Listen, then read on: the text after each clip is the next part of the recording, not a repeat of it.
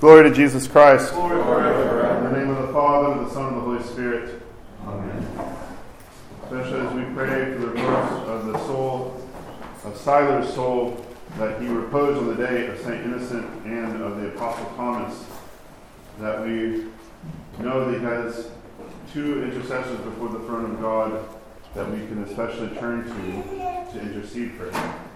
St. Innocent is one of the great saints of the 19th century, especially for us here in America, because he is one of the shining hierarchs who served here in America, one of the first bishops in America, if not the very first bishop, Orthodox bishop to serve here in America.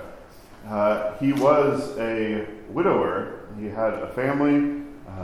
His wife died early on as they had already moved out to the far eastern part of Russia. You know, I never thought when playing as a kid the game Risk that certain parts of the Risk board would become something that I would encounter later in life.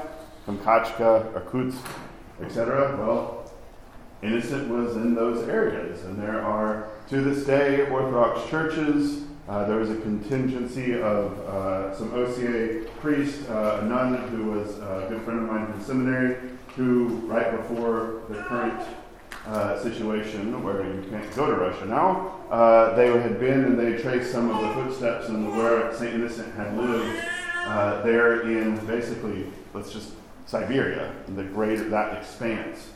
So it's nice to see pictures, to see Orthodox life there in the region that St. Innocent helped to missionize. One of the great reasons, it wasn't just the fact that he was here, but he was an incredible, and the hymnody does a very good job of this.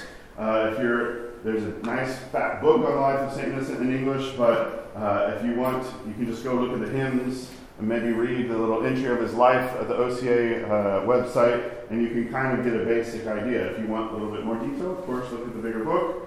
But St. Innocent was one of these missionary bishops, and especially if you've ever seen Orthodoxy, let's say, bishops in historic Orthodox countries, to have a bishop who's willing to go ride around on horseback in the netherworld, so like the far reaches outside of any civilization. This was very well noted by others in the Synod, that this man took on an incredible journey, task, and he didn't just administer, but he built things. He built clocks, he built buildings, he built churches, he built a seminary, and then he also, of course, taught, because he was one of the great translators to bring the gospel, to bring the church services, the hymnody into the local language. 19th century, somebody who is living right alongside people that he is attempting to serve. And this is, in many ways, there's examples of this throughout Christian mission work, but St. Innocent is one of those great lights who really attended to the people and wasn't trying to just make them Russian, but make them Orthodox Christians. And, of course, there's going to be some rubbing off, like language, etc., little things like that, but he was incredibly devoted. If you ever want to get a short, I would say, a great introduction to Orthodox theology, Orthodox life, spirituality, his work, The Indication of the Way to the Kingdom of Heaven, which the title is woven into many of the hymns, right, and showing us the way to heaven. Well, it's referencing this work. We did a series, I think it was like 14 or 15 YouTube live streams where we just walked through St. Innocent's Indication of the Way to the Kingdom of Heaven. It shows someone, it was originally written for, if I remember correctly, because there's different tribes basically, but it was written in a local language, and then it was translated into Russian, and then of course to English.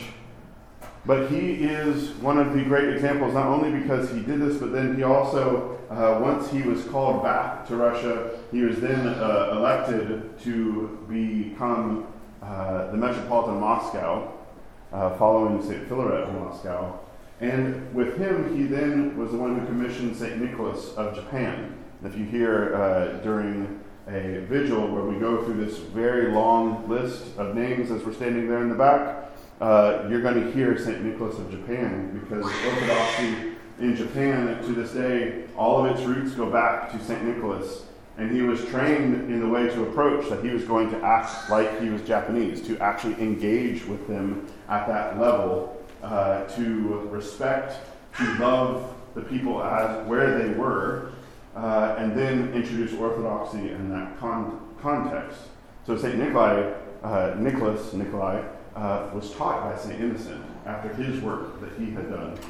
So St. Innocent is especially important for us because he was an enlightener for our lands, someone that we look to as an example, someone who we can see pictures of. This is one of the things I like to talk about, especially 19th century saints.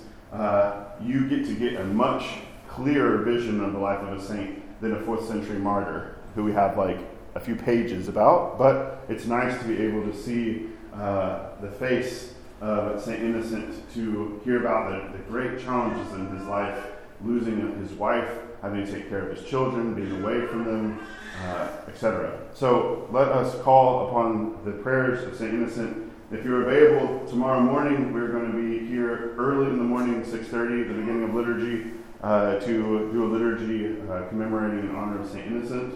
If you're able to come, please come. But if you're not, remember to ask for his prayers. And if you can, read up on them a little bit. Because in a few days, after St. Innocent, this Sunday, we're going to commemorate St. Ticon. So like our iconostasis, like this is the times the time period. You get Ticon and Innocent here in the beginning of October. Glory to Jesus Christ. Glory to God.